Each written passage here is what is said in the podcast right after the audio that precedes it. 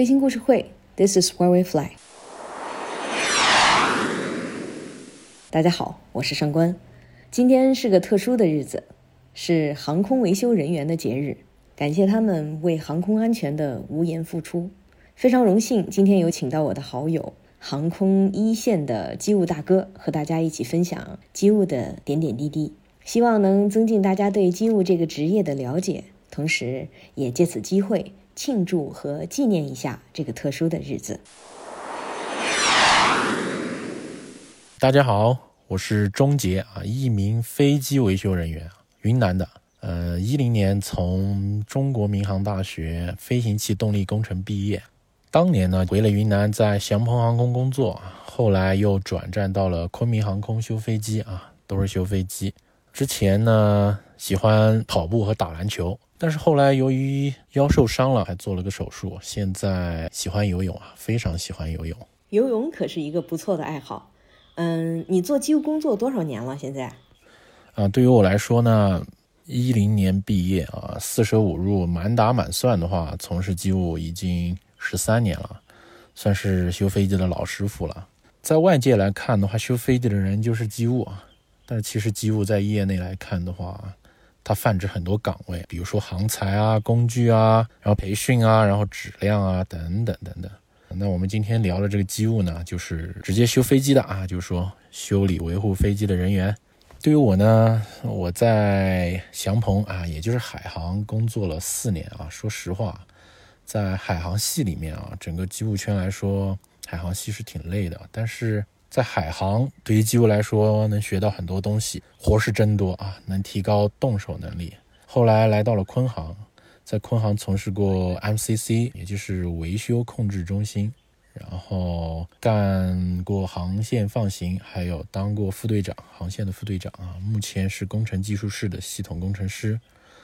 虽然目前已经不在一线战斗，但还是兼职放行，偶尔需要跟机执行航班。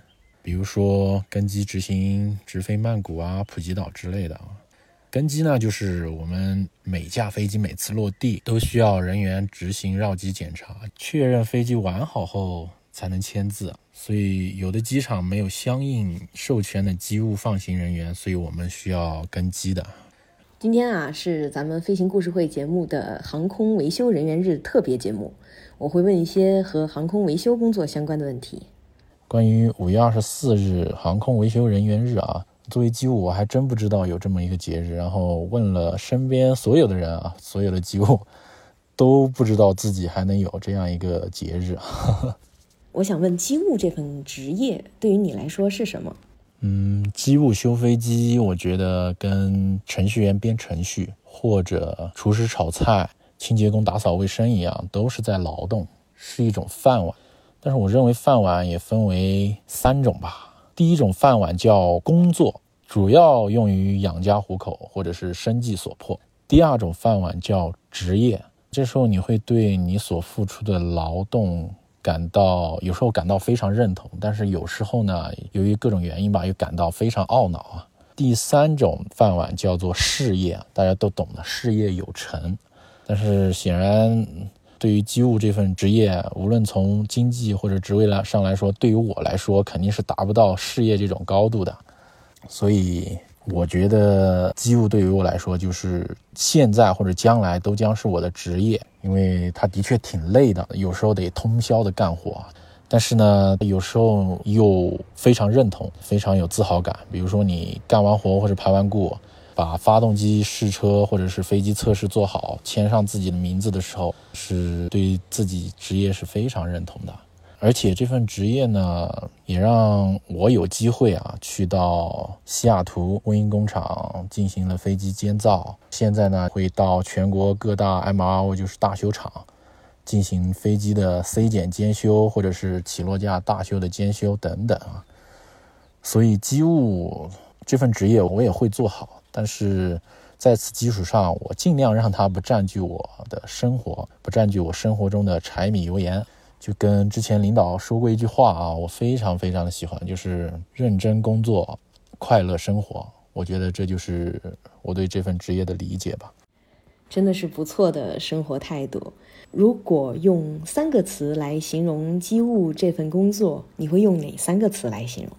三个词的话，第一个我肯定首先用披星戴月，很辛苦，可以这么说。如果不披星戴月，修飞机其实非常有乐趣的。披星戴月意味着你得上夜班啊，熬夜班。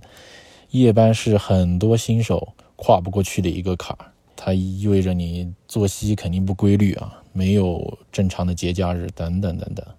上夜班唯一的一丁点好，就是你可以在你上夜班的时候，铁定能看得到日出，拍得到好看的星空。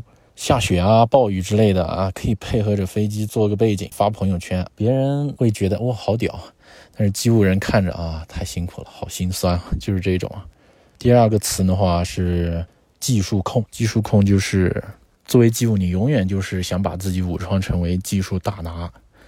飞机系统懂得越多越好，什么空调系统啊，嗯，起落架系统啊，飞控系统，然后发动机燃油系统等等等等，多多益善啊！你会觉得自己永远对飞机了解的还不够，特别是作为放行人员啊，总是会觉得啊，这这技术不足啊，技术不足恐惧症，因为当飞机滑行起飞前啊。冷不丁，飞行员或者是乘务就会反应啊，什么什么坏了，什么故障灯又亮了，这时候就得你立马根据你的专业知识啊，做出反应和决断。所以说，你得懂得越多越好。第三个词就是孤勇者，最近最火的一首儿歌啊，其实很多默默无闻的职业都很适合这首歌的。但是我觉得我们机务这个职业其实尤为适合，因为我好多同事都用这首歌发过朋友圈啊。嗯，谁说站在光里的才算英雄？黑夜里的其实也算啊。呃，机务就是站在黑夜里的，当然也不一定总是站在幕后啊。就是有时候机务也会与管制员啊，或者是之类的出现在升高频里啊，其他人都能听到啊。比如说是机务在拖飞机的时候，或者是在发动机试车的时候，都要在驾驶舱用升高频与塔台联系啊。当然，机务大部分时间都是默默无闻的孤勇者，真的啊。呃，接下来的这个问题呢，是我特别想问的，嗯，就是说在工作过程中是怎么进行机务维修的，或者说机务维修需要遵守哪些规定？嗯，机务的维修工作有很多类型，比如说勤务啊、例行的绕机和接送飞机啊，还有定检啊、排固啊等等啊。首先，勤务呢，就是给飞机轮子充气啊。给发动机加滑油或者起落架充气、充油等等的勤务工作。例行的接送飞机呢，就是航前、过站、航后对飞机完成例行的检查和接送任务。就是每架飞机每个起落都必须要完成常规的检查，然后确保飞机没有问题之后才能飞的。当然，飞机滑行起飞之前，在机下然后给飞机挥手再见的人。就是机务飞机的定检的话，好理解啊。定检分为 A 检和 C 检啊。A 检就是比较小的定检，C 检就是比较大的定检啊，工作比较多的。定检的意思呢，就是飞机的定期检查、定期维修，呃，就是跟车辆一样啊，到一定里程或者时间就要保养了，飞机也一样啊。然后排故呢？就是最考验机务维修能力的了，因为如果飞机出现了故障或者某一个东西坏了，而这个东西不能保留，呃，可以保留的意思就是说，这个飞机虽然有个东西坏了，但是飞机还可以按照 MEL 保留放行，可以先飞着，不用立马修复。但是如果这个东西不能保留，那说明它就要立马修复，那飞机很可能就要 AOG 了啊。AOG 的意思呢，就是飞机停场排固，就是 aircraft on ground 啊，飞机在地面停，停在地面不能飞的意思啊。嗯，此时呢，机务维修人员就要必须尽快排除故障，因为此时可能就面临说啊，来航班延误、航班取消啊，嗯，压力还是会比较大的。至于机务需要遵守哪些规定，可以这么说啊。修飞机不同于修自行车和修汽车啊，它们完全不一样啊。因为修飞机的要求的确是高的高的高的多。为什么呢？因为安全对于机务和飞机来说太重要了。首先，修飞机你必须要完完全全看得懂纯英文的飞机维修手册，对于波音飞机来说啊，就手册有 AMM、WDM、FIM、SWPM、SSM、SOPM、CMM 等等等等等等。另外还要快速能从这些手册或者图纸中找到相关的与自己维修内容相关的东西啊，并且还要结合自己的经验判断来快快速的锁定故障或者是执行你自己的工作啊。其次，需要严格遵守海量的民航规章和公司的程序啊。这些东西呢，基本上是事无巨细啊，基本上几乎每一个动作都要遵守这些规章和程序。比如说接飞机，你要提前多长时间到停机位啊？到停机位之后，你应该怎么检查停机位上的东西啊？怎么怎么样的啊？然后工作的时候必须要持单作业啊，嗯，要逐项签署啊，这都是最基础的要求啊。涉及到它呃修飞机时使用的工具啊，你像修自行车、修车你你就可以随意摆放之类的，但是修飞机你。必须要工具要三清点，必须要摆放整齐，怎么摆放都有规定的啊。有句话说的啊，修飞机当中丢工具就相当于丢饭碗，这个一点都不过啊。因为安全太重要了，对于飞机来说，如果你丢的工具掉在了发动机里或者起起落架舱里，那就非常非常的严重啊。所以说，对于机务来说，要遵守海量的规定，然后你要会查询和读懂海量的英文资料啊。呃，这都是对机务来说最基础的啊！真的安全问题，绝对绝对是航空行业里头最重要的问题。那工作过程中经常会遇到哪些挑战呢？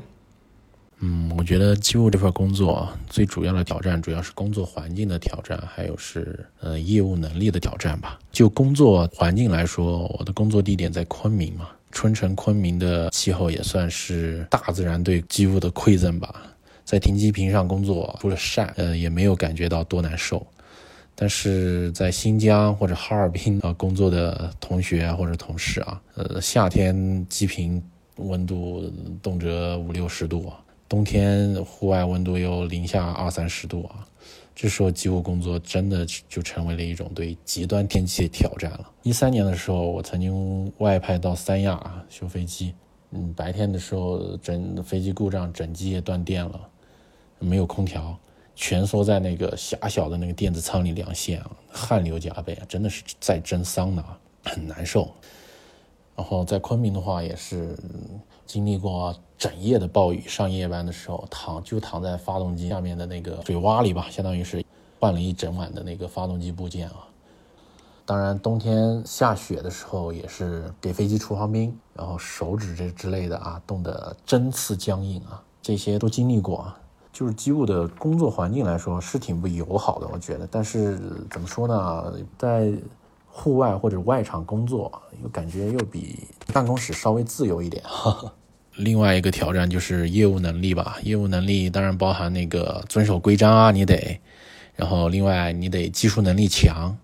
关于技术能力这一点啊，着重说一下，作为航线机务来说，常常遇到的挑战就是飞机临出港的时候，就是滑行起飞前啊，飞行员突然报告故障。啊，比如说，哎，我左发启动不起来了，或者是，哎，我的防制刹车灯亮了，或者是那个我的停留刹车灯不亮了，或者，哎，那个简易过渡灯亮了，啊，或者是 TCAS 那个 fail 了啊，或者是怎么样了，不一而足，这是各种各样的啊。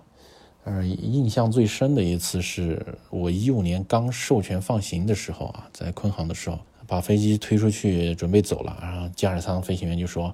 驾驶舱的 FDR off 灯亮了，FDR off 灯亮的意思大概就是说呢，哎，我们的飞行记录器啊，就是那个黑匣子不工作了，怎么办啊？啊，当时飞机双发已经启动起来了，噪音很大，嗡嗡的啊，戴着耳机，整架飞机的机组和旅客啊，就就推出去，就在那等着，等着我来处理啊。呃，还好还好，当时自己工作学习还算认真吧，知道这这这个灯亮可能是在发动机启动好后切换电源的时候，这个灯会亮啊。只要重置一下这个黑匣子的两个跳开关就行了。就在耳机里告诉飞行员说：“哎，你可以找一下驾驶舱 P 幺八板上啊，就是机长后面那个面板上有那个飞行记录器的 AC 和 DC 两个跳开关，重置一下就可以了。但是。”机场后面那个面板上的跳开关太多了，机组找了好一会儿都没有找到啊。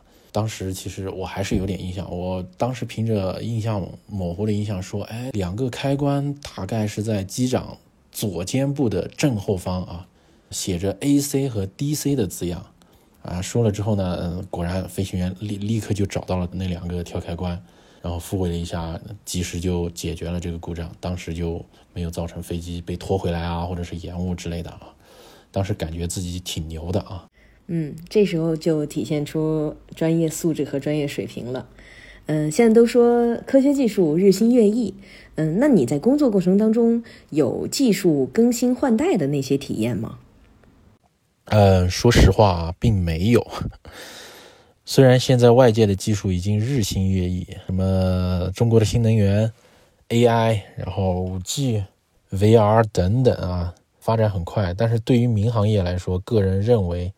其实现在还是以安全稳妥为第一位，所以从业十几年了，飞机各系统的操作或者逻辑基本上没有大的变革啊，最多就是在 MAX 啊或者是三二零 neo 的那个发动机比较省油了一点，或者是整个飞机的外面的灯光由卤素变成了 LED，或者是 MAX 的驾驶舱的屏幕更大了，当然还是还是不能触控啊。其实就拿最简单的手机上网来说啊，呃，除了洲际航线或者国际航线可能会提供上网服务，但是现在国内的航线还是很少会有提供机上上网服务的。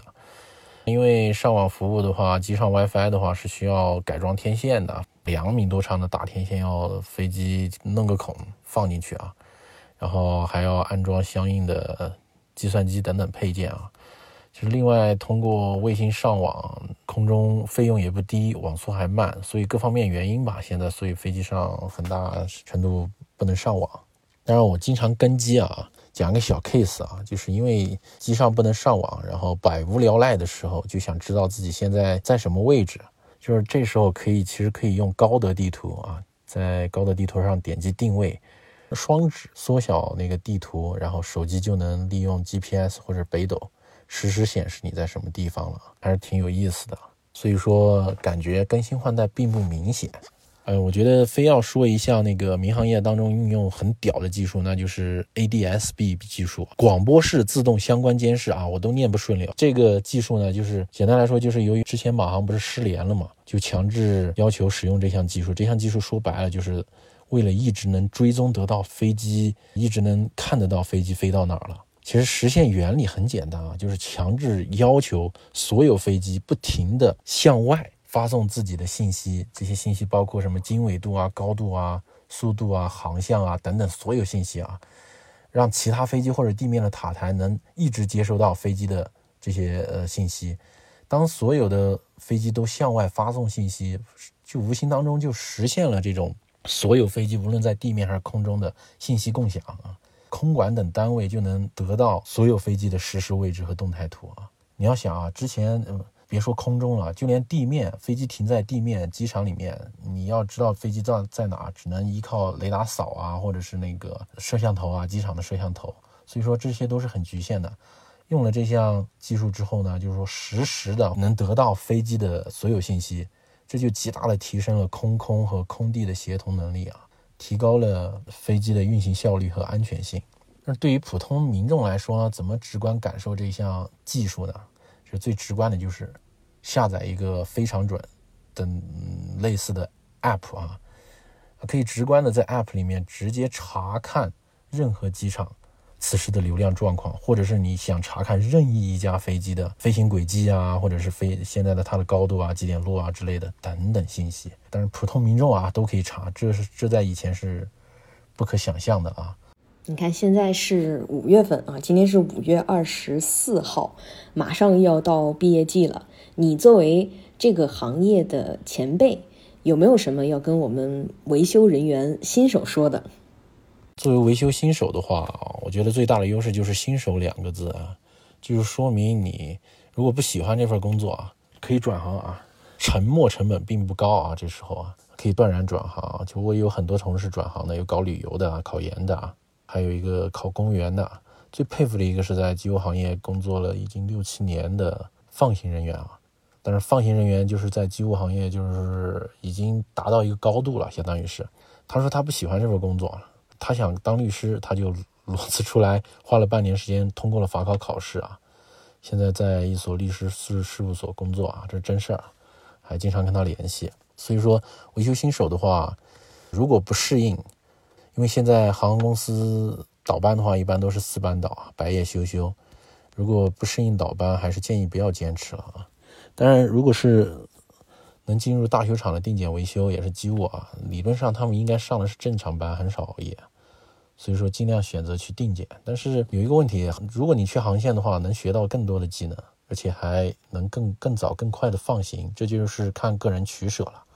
嗯，如果你坚定信心走这条路的话，我给的建议就是：第一，工作当中提轮挡啊。或者是搬运重物的时候，比如说刹车轮子的时候，小心用腰啊。其实我应该就是之前在搬运刹车的时候太用力啊，啊，加上打篮球造成了腰伤手术啊。其实这也是我从一线退下来的一个原因吧。其实我刚入行的时候，老师傅就提醒过我，我当时没放在心上啊，就小心用腰啊。第二就是因为要倒班嘛，第二天倒上完夜班之后，一定要保证补足睡眠啊，不要刷手机啊。还有是平时上班的时候，空闲的时候多看看空客和播音手册吧，对于考英语是非常有用的。因为一般现在航空公司英语都要求机务英语要达到三级以上吧，至少是，或者你要去工程的话，必须要四级。所以说，就平时多看看播音和空客手册。确实，确实，英语非常重要，然后需要合理的利用手机，不要沉迷于 沉迷于短视频和玩游戏。啊，可能是这个吧。那如果要给高考选专业的青年们一些建议的话，你会推荐他们选择这个专业吗？为什么？其实这个工作最大的困难是什么呢？是夜班和风吹日晒啊。所以我强烈不建议女生选择这个专业啊。对于男生的话，如果你对飞机或者机械或者修理没有兴趣，呃，我是不建议报考的啊。即使有兴趣啊。如果你觉得自己不能吃苦熬夜，那也不要报考啊。所以剩下的就是说，如果你是男生啊，能接受倒班熬夜啊，能吃苦，想有一技之长，然后想未来稳定啊，就是不想被那个 Chat GPT 等等那个人工智能取代的话，那可以考虑报考啊。我觉得机务人工智能是永远取代不了的。然后我作为中国民航机务的一员。我可以肯定的说，机务挺辛苦的。呃，相对于，因为我经常跟机嘛，泰国啊，或者是孟加拉等等，也也跟他们交流过，或者是看他们干过活。我觉得我们国内的机务啊，真的是绝对敬业和绝对严谨，真的很牛。谢谢，啊，谢谢钟杰，感谢你的分享，我也学习了好多。不在机务一线，果然有很多事情都是雾里看花，水中望月一样。今天呢是航空机务维修人员的节日，感谢你们为航空安全的无言付出。飞行故事会，This is why we fly。今天的节目就到这儿了，我是上官，嘉宾钟杰，剪辑方望，助理小小，推广世杰建明，郑倩。感谢你的收听，如果觉得听了我们的播客有收获，欢迎你分享给周围的朋友，我们也欢迎你分享属于你的飞行故事。好啦，今天的节目就到这儿了，咱们下期节目不见不散。